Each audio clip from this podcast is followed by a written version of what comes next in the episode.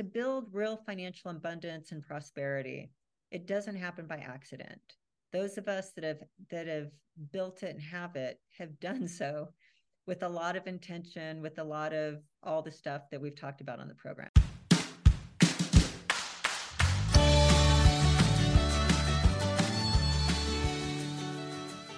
Welcome back, wealthy women, to Women Creating Wealth. We are so happy that you're with us today. And you are going to be so glad you tuned in because we have Krisstina Wise with us today. She is, she's a wise woman and she is a real estate mogul. She's a millionaire coach and she is a creator of several multi million dollar businesses. Krisstina, thank you for being with us today. Oh, I'm so excited to be here. Thanks for the invite. So, Krisstina, I know that you are one of your many hats is that you're a very successful real estate investor.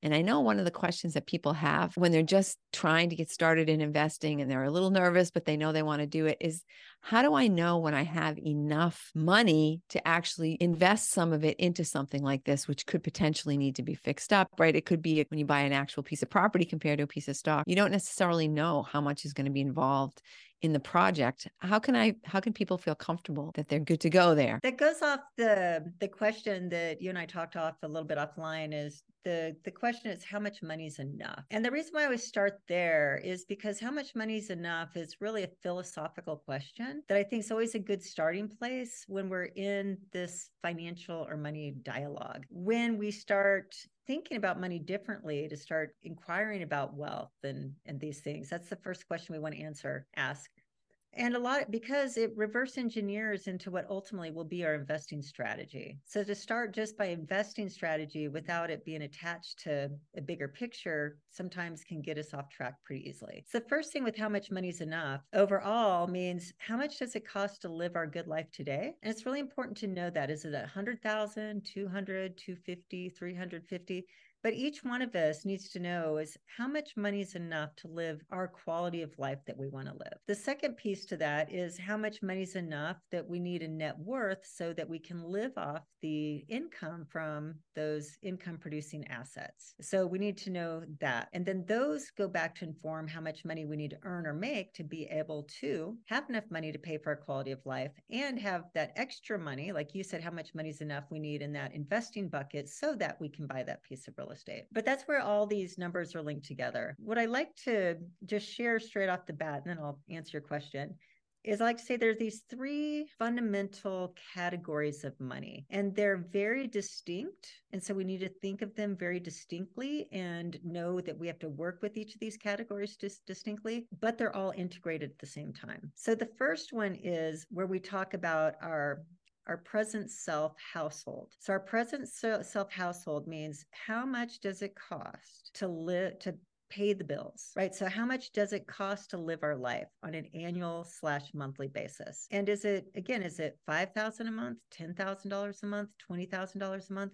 But how much does it cost to live our life today? And that's what I always say. That's step one for all of us, if we haven't done this work, is to answer that question. And so add up all your expenses for the full year and divide it by 12 and see where that is. And then let's just say it's $10,000 a month to keep the math easy. It cost us $120,000 a year to live. It's $10,000 a month. That just covers our expenses, our mortgage, our cars, our clothing, our food, our utilities, all the stuff. And then the sec the follow-up to that is is that enough? Meaning is our quality of life where we want it to be? Or does it feel like we're making a lot of sacrifice or compromise in things we'd rather our life be because it's not quite enough? In that case, we need to figure out how much is enough. But let's just say we say like 10 grand a month is covering all our basis. If we win the lottery, great, we'd love to spend that money, but otherwise we're doing really well. But that's just to cover the expenses. That informs us that we need to earn $10,000 a month after taxes to be able to pay those bills. That goes back to how are we earning the money and are we earning enough? So say we're earning $10,000 and we're spending $10,000.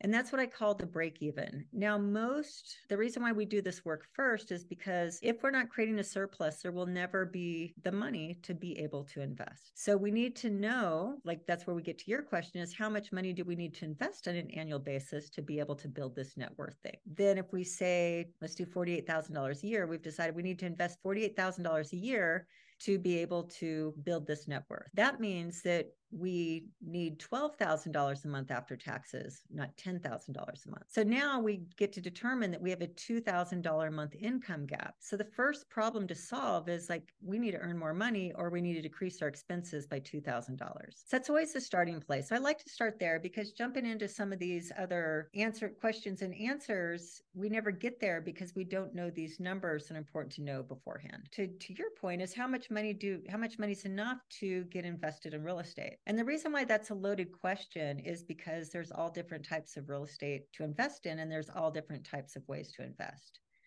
So if we're doing it traditionally, and I know you know this, um, probably most of your listeners, but the most common way people think about investing in real estate is like, let me go buy a rental property. And so if we're buying a rental property, and that and we're going to do it traditionally. Again traditionally we're going to be looking at 15 to 20% down plus all the costs to buy the property which are usually going to be between 2 and 5% plus some reserves that you want to have and if there are repairs and things. So there's there's lots of spreadsheets out there very simple spreadsheets you can pick up online or just go to google to help one determine this.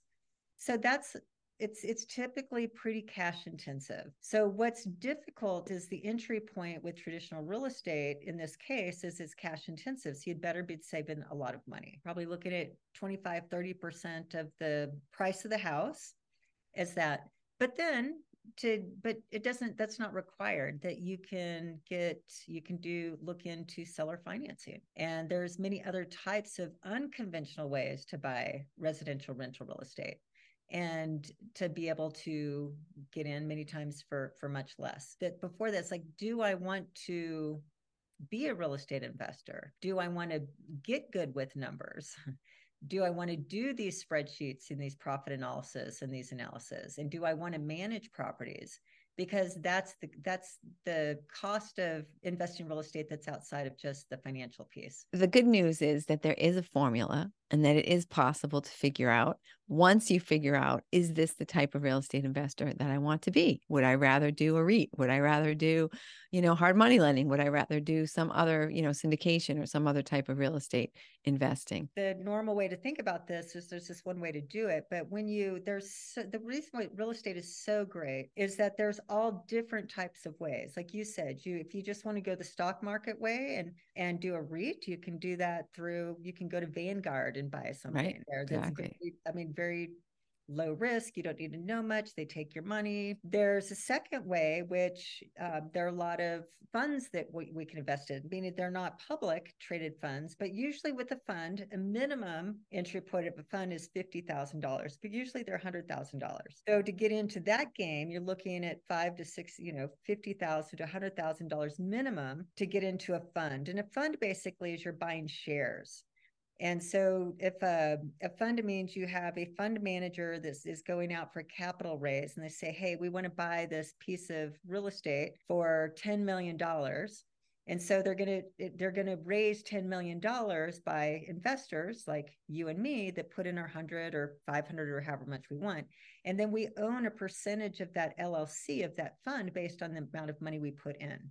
So, and then what they do with that once that property becomes cash flow pro- profitable, um, positive, then you can get some dividends. So you get, typically you, the idea is you get your initial investment back. If it's that's usually the the promise of a lot of these funds, and then they have an exit, they sell the property, and then you get any type of return. So again, that's a nice way if you have cash and you want to invest in real estate and you want to get some of the tax advantages from being invested in real estate that's a great way to invest. And again, it's hands off. You don't have to manage it. I love funds. I love funds because it's hands off. I put it with people that I trust that have had really good um, historical performances.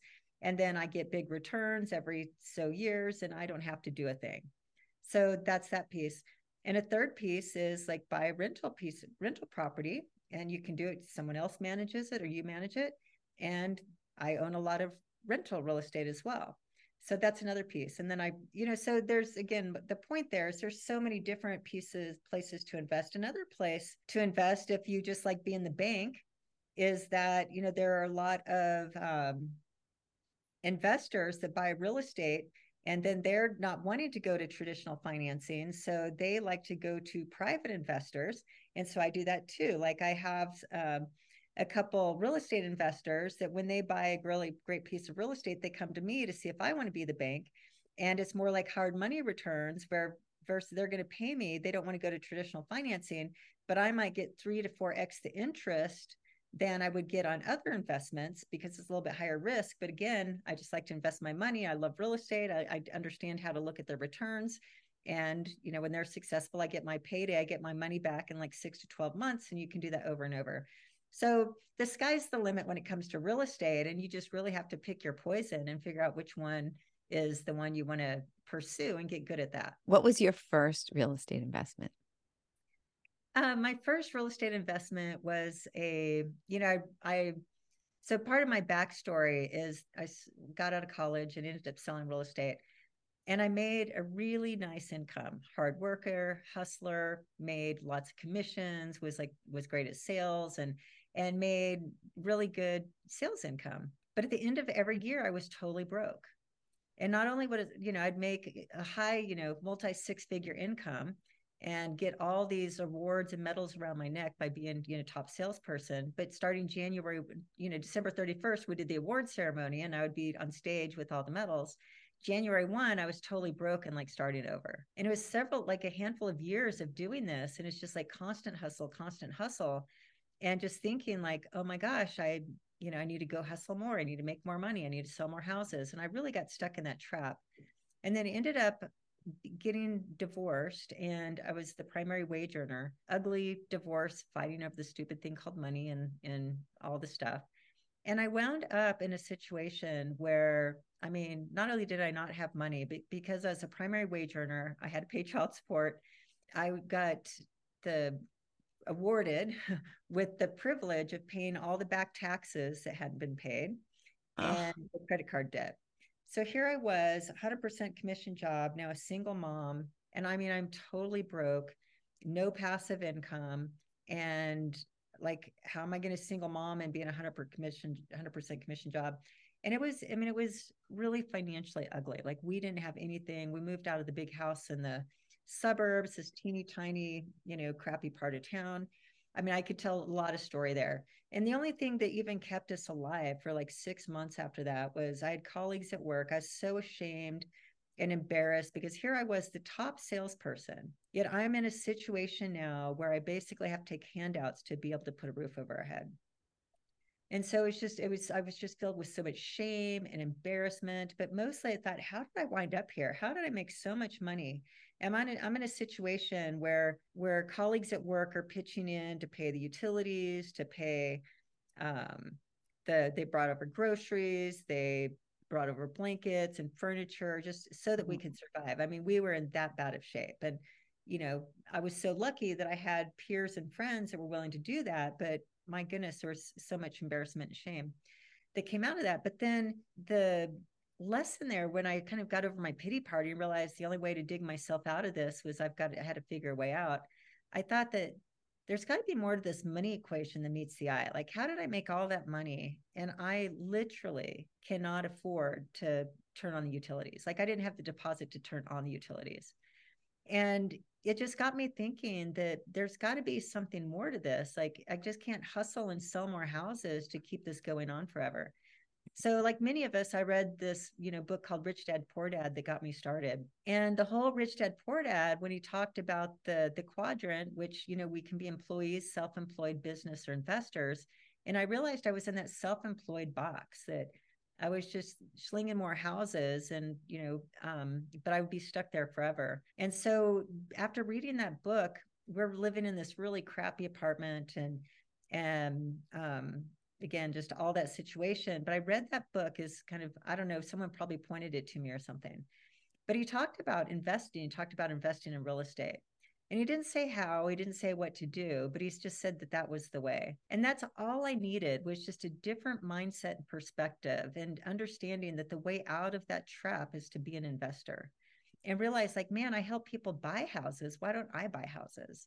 So my very first investment was um, I found this duplex, and I again I had no money, and I'm just telling the story because you know, if you think traditionally I have to have all this money to get started, but I had no money, but I found this duplex and and I and I did the math and I thought, oh my gosh, all right, I don't have any money. I'm getting back on my feet to try to make income. But if I can do, if I can buy this property and then I can get the front unit to pay for our unit, it will cover almost the whole mortgage. And so I don't have to, this will give me a chance to get back on my feet.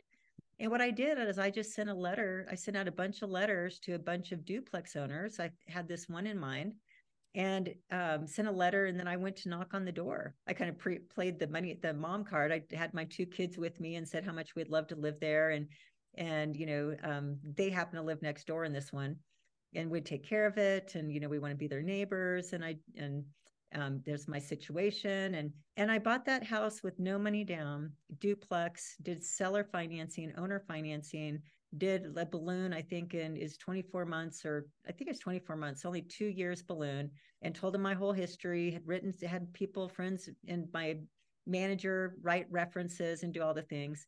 And i literally bought my first property that i still own today by the way that's worth i can it's worth ridiculous amount of money.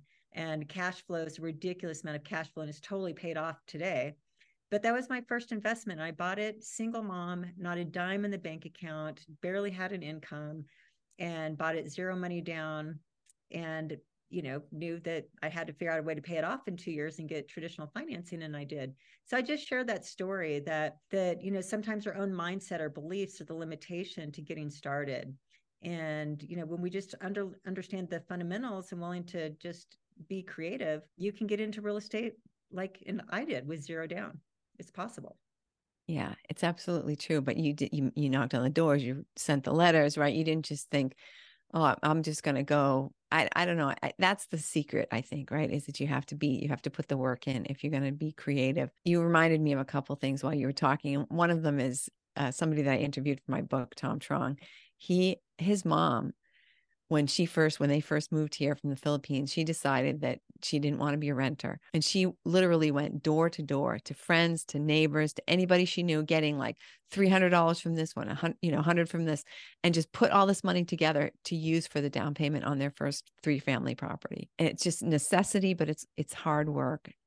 It but you felt I do you feel like that you wouldn't you didn't do it before and you probably may never have done it if you didn't have that pressure and yeah, knowing definitely was part of it and because at that point like it's almost i didn't have an option like i was just i was going to knock on every door and be told a thousand times told no a thousand times and but i'd read it was possible other people had done it i could do it too but but mm. yeah like it it did take work and creativity and hard work and creativity pays off probably nine out of ten times and you know and my experience. And then after that one, where you just kind of hooked and like, wow, look, it's possible. I can do it. Yay. And then yeah. I mean, I didn't I I did that one more like you said out of more necessity that trying to get if just doing the math and I need to be an investor and I could basically live rent free to get myself back on my feet and and it did it did exactly that you know it it worked and, you know, ultimately, then I moved out of that. I bought the next property. I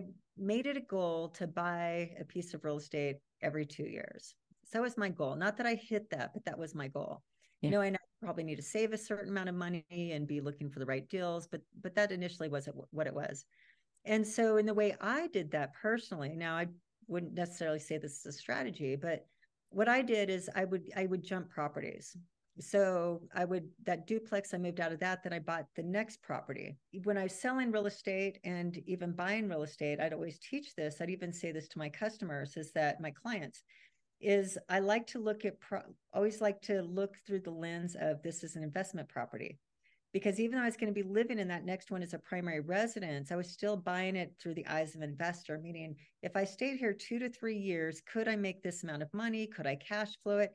And so the type of property I would buy next to live in was something that equally I wanted to live in, but two, that hit certain criteria that I could turn around and invest it.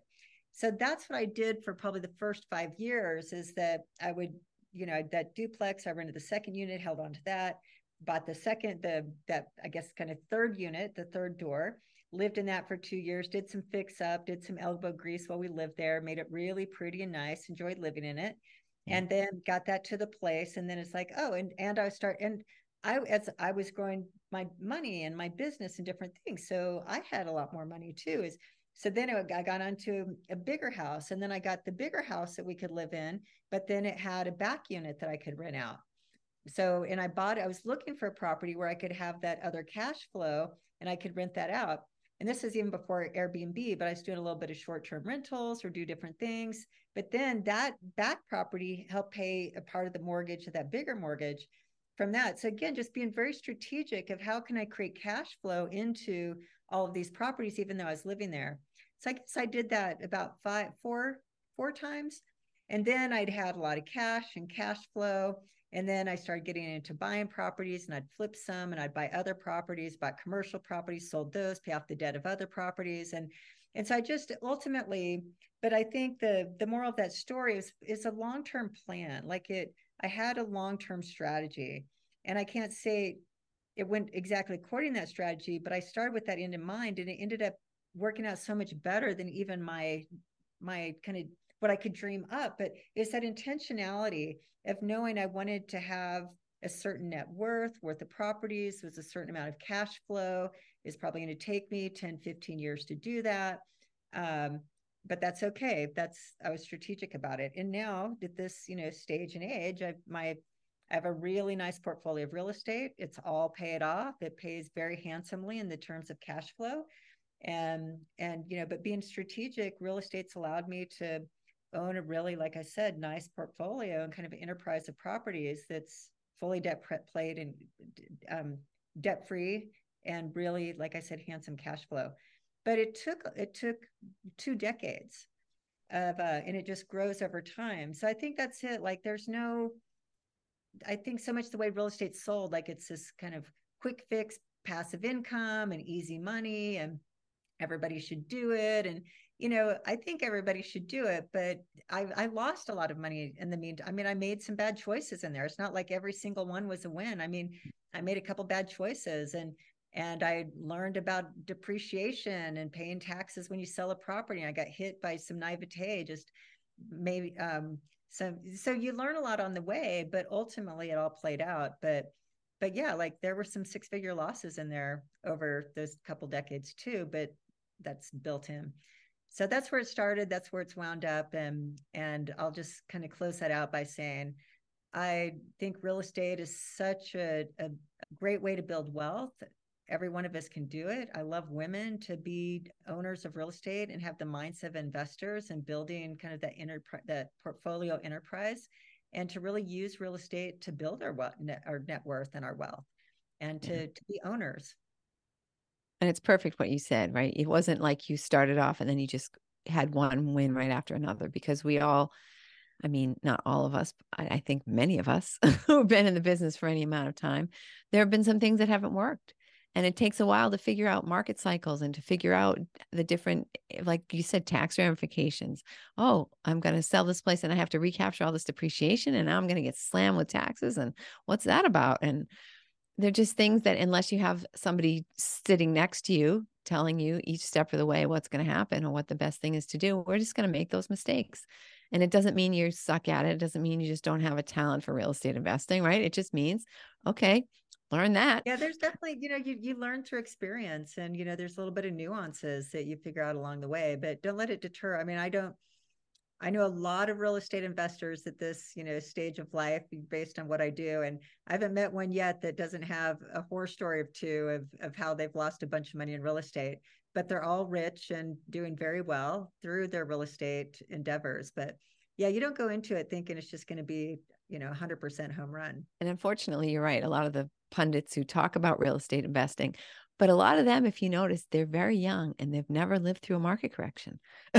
so they just think, oh, you just do this and then you sell it and you make lots of money. Like, well, yeah, that was the case from like 2008 on to today. But unfortunately, yeah, we're getting really, to the end of those times. You know, the way it's spoken, it's like this, this I don't know, um, magic pill or something. It, it, drives me crazy the way it's spoken out there. And and it's it's understand too, there's a lot of marketers out there that sell programs and sell things that are really designed to take your money. It doesn't mean that it's truth what they're selling. there's a lot to learn and uh, that, but it's not like you take a course and you're going to have this $10,000 a month passive income and your life is gravy. It's to understand too, when you, when it's a long-term plan and it, you're kind of listening to what Krisstina and I are talking about, it's like, oh, there will be some ups and downs and some things, but you just stay true to the course and, and have that long-term strategy if you don't have a long-term strategy, you're not going to have wealth. You're probably going to lose your ass if it's it's if it's a right now attitude or, you know, I'm going to make all my money and retire in two years.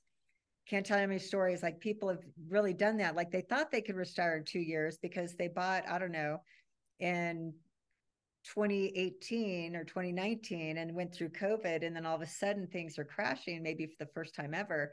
So you feel rich until you're not rich anymore and that happens a lot of time because of market corrections it reminds me um, it's funny i was talking just the other day to um, it's actually a coaching session and and i was that's what i do i do a lot of financial coaching and he was telling me a story he said yeah krisstina i thought i was rich because i sold my company and i sold my company for 20 million dollars and i thought yeehaw i built this company i sold it i'm rich i'm I'm worth $20 million.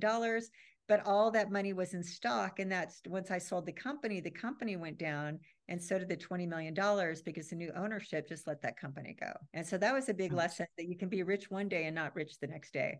Yeah. And so a lot of times people have been that way in real estate that they've ridden up the, they find themselves rich, they've ridden up a cycle, but they've never been on a down cycle. And all of a sudden, those people that were pundits and talking about all the stuff you don't hear them anymore. They're not around anymore. I've worked with a lot of developers to get their ass handed to them in market corrections and they're very rich and all of a sudden they're filing for bankruptcy. Yeah. So I just say all this that again, it's not just this straight linear line up. There are a lot of curbs and you know, you get good at building that in and building in the margin of market corrections. Sometimes my cash flow's gone up in what was it, maybe 2020, 2021. Bless you.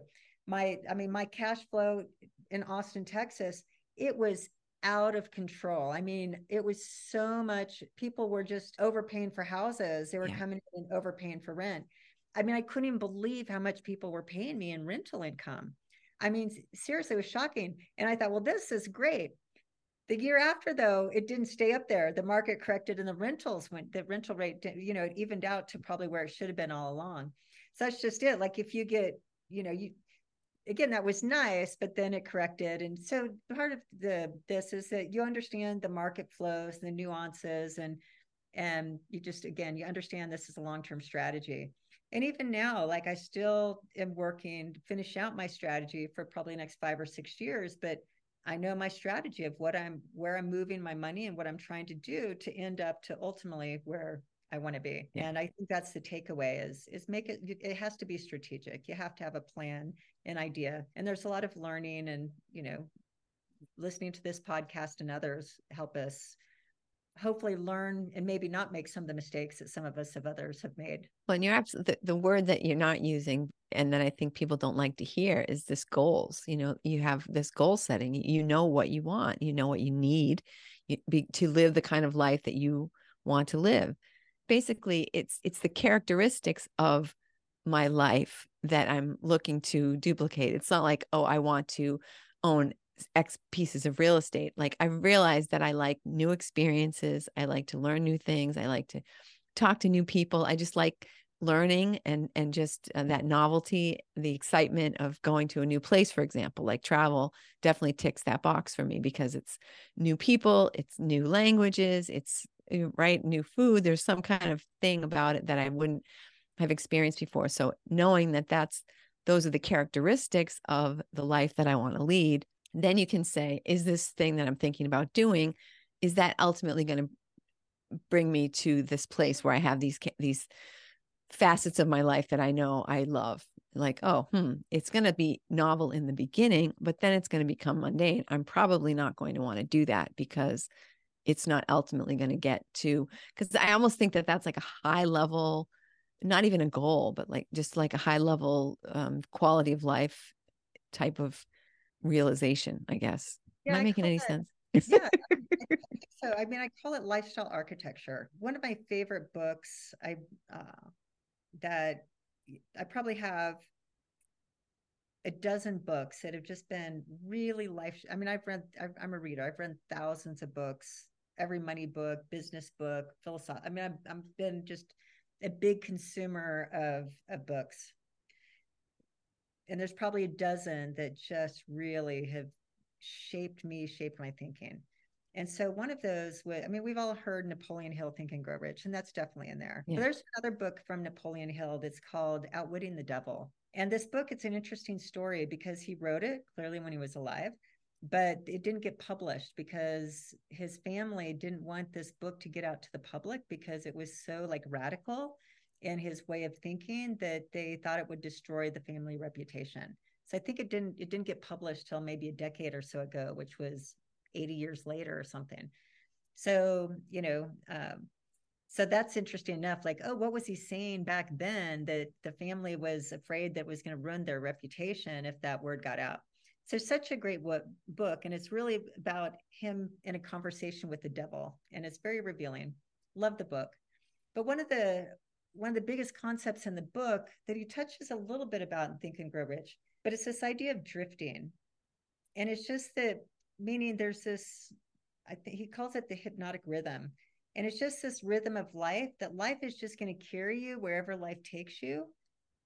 And you just drift along and you drift hoping things will get better and drift, you know, complaining about the way things are and drift to being totally unsatisfied, but not doing the work and not creating your life in a way that keeps you from drifting. And we all drift. It's so easy because cultural drift. We just drift. We drift to comfortability. We drift to the culture of what everybody else is doing our bodies are kind of they want homeostasis they want the easiest thing you know that's why it's much easier to sit in the recliner than it is to get out to exercise. But but that's the thing drifting. So to not drift there's something the word that i've given it is life architecture which means it's just where we started it starts with asking this question what is my good life? How much travel is it?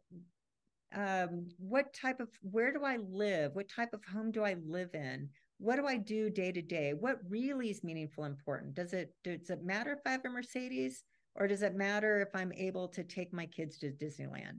You know, like it depends and it's different for everybody. There's no right or wrong or judgment, right. whatever it is. But that's called lifestyle architecture. Then again, it's de- determining how much money it costs to live that life.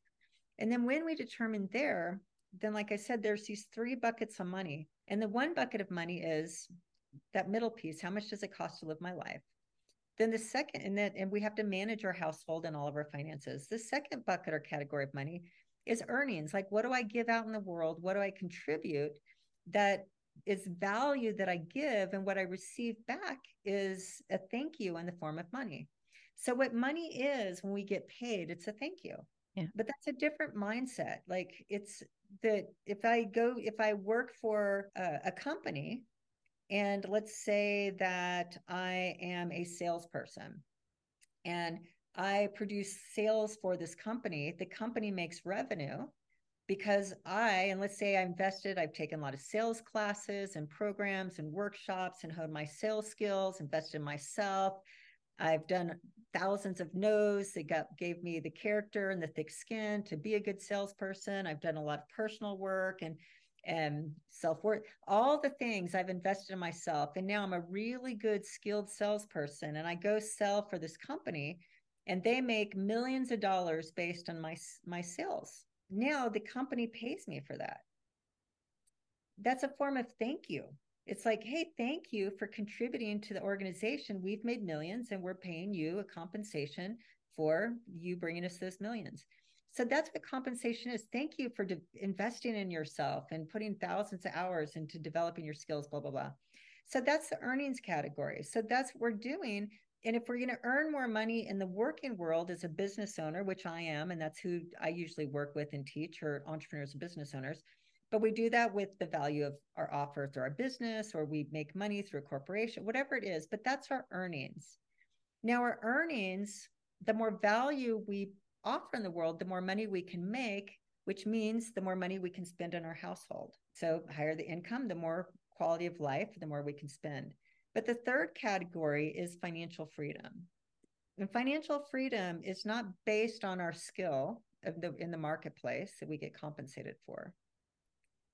what financial freedom is, is based on asset value. So that means if we're ever going to be financially free, we have to put our money to work and invest it in places where it's going to produce non working cash flow in the future, eh, passive income or that, that.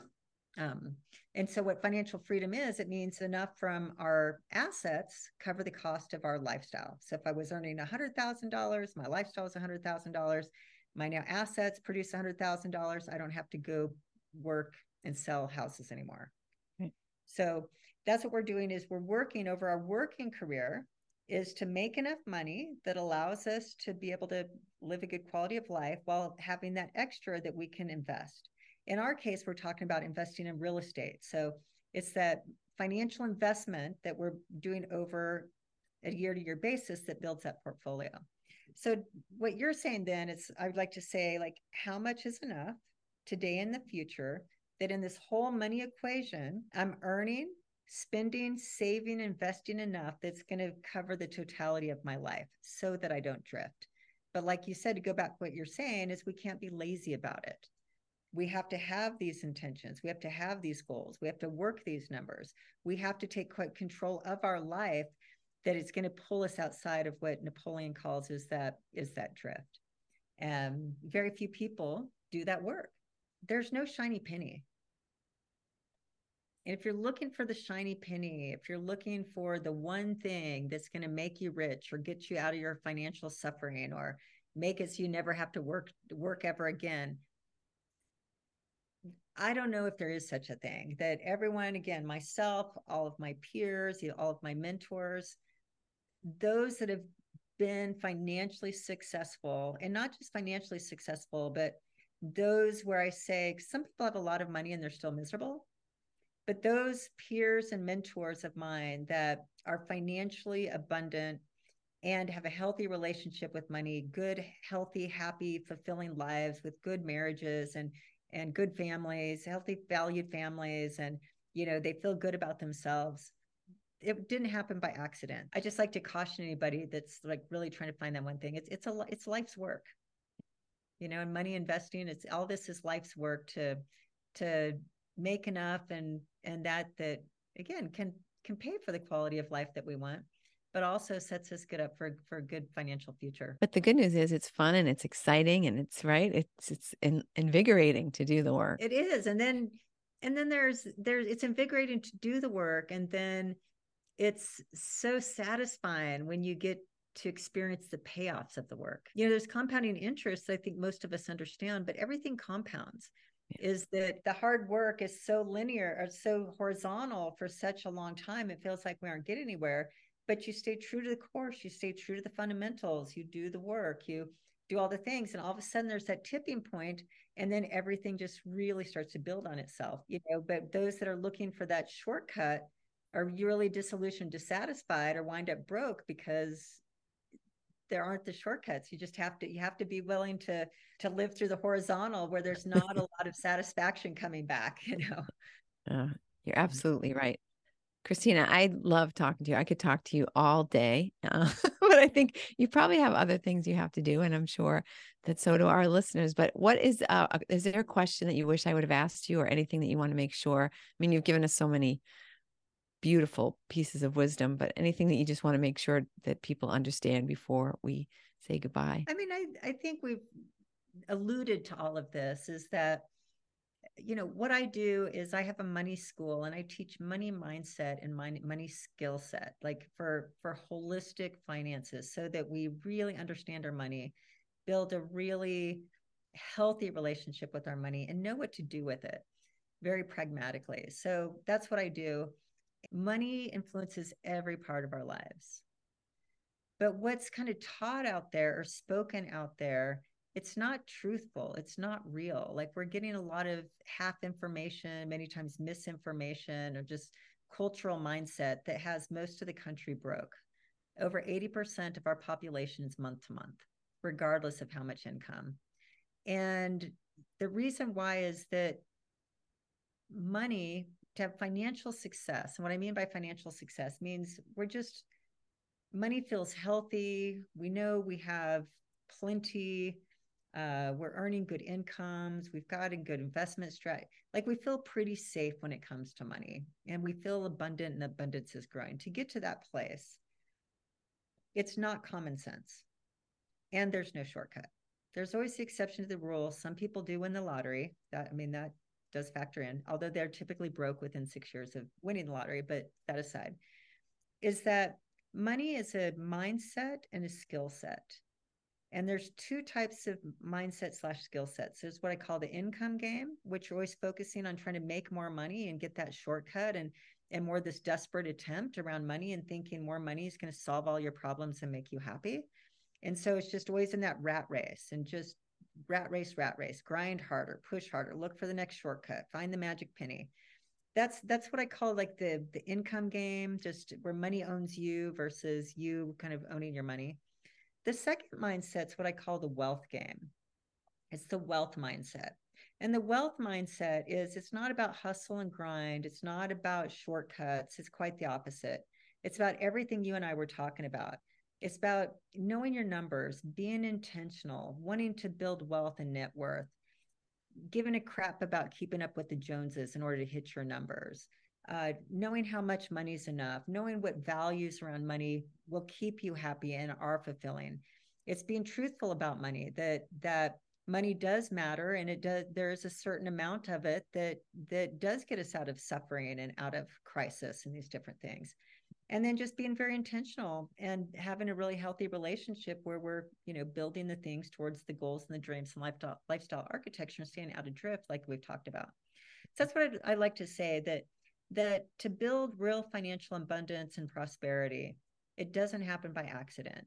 Those of us that have that have built it and have it have done so with a lot of intention, with a lot of all the stuff that we've talked about on the program. So that's that's what I would um, leave with is develop a, a wealth mindset and really desire gain the desire to want to build real wealth financial abundance and real life prosperity that really matches up with kind of your goals, dreams, and desires of what it costs and what it feels like to live a good quality life. Krisstina, how can people reach you? People who want to finally get hold of their financial selves and and get intentional about this. you know what I really invite everybody to do is to do this worksheet and it'll take about 10 minutes to fill out this worksheet. And it's what I call how much money is enough exercise. It's the best place to start. It doesn't really matter where you are in your financial journey, it will give you more clarity. The universe loves clarity.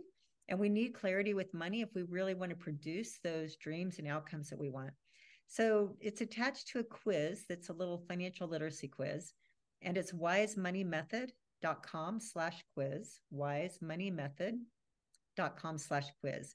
The two minute quiz will give you a little grade on where you um, are with your financial literacy. It's fun, two minutes. Um, and it just, like I said, I'll give you a grade. Now, when I first created this quiz, I had an idea where it might wind up, but wasn't sure. But now, after thousands of people have taken this quiz, the average score is 32%. Those that are taking this quiz are those that are listening to these types of podcasts. So, hard workers out there, so way failing you know the mm-hmm. the goal is to get a 90 or you know at least 80 90 or 100% score because these are not difficult questions to answer so that's i say start there and again it's not there's no judgment there it's just like take the quiz am i average better than average but even 50% 60% 70% that that knowledge is probably not going to get us where we want so it's just a nice little reflection tool take the quiz have fun see where you are but what's more importantly, attach that quiz. When you take the quiz, uh, I send you a workbook, and that workbook is really the first step to start getting in touch with your finances. And like I said, start there. And once you do that, then it will give you point you in any in lots of different directions as to what the next step is. Maybe it's to call me, maybe it's to call Christine, maybe it's somebody totally different, but at least it'll give you some clarity of of the next step to move to change directions. Excellent. And those links, of course, will be in the show notes. Krisstina, thank you so much for being with us today. It's been a real pleasure talking to you. My pleasure. Thank you so much. And thank you, listener, for listening. Who do you know who isn't already financially free? Because all those people, and I'm assuming you know more than one person in that category, All those people need to hear Krisstina speak. So please forward this episode to them. They will thank you. And be sure to be here next week.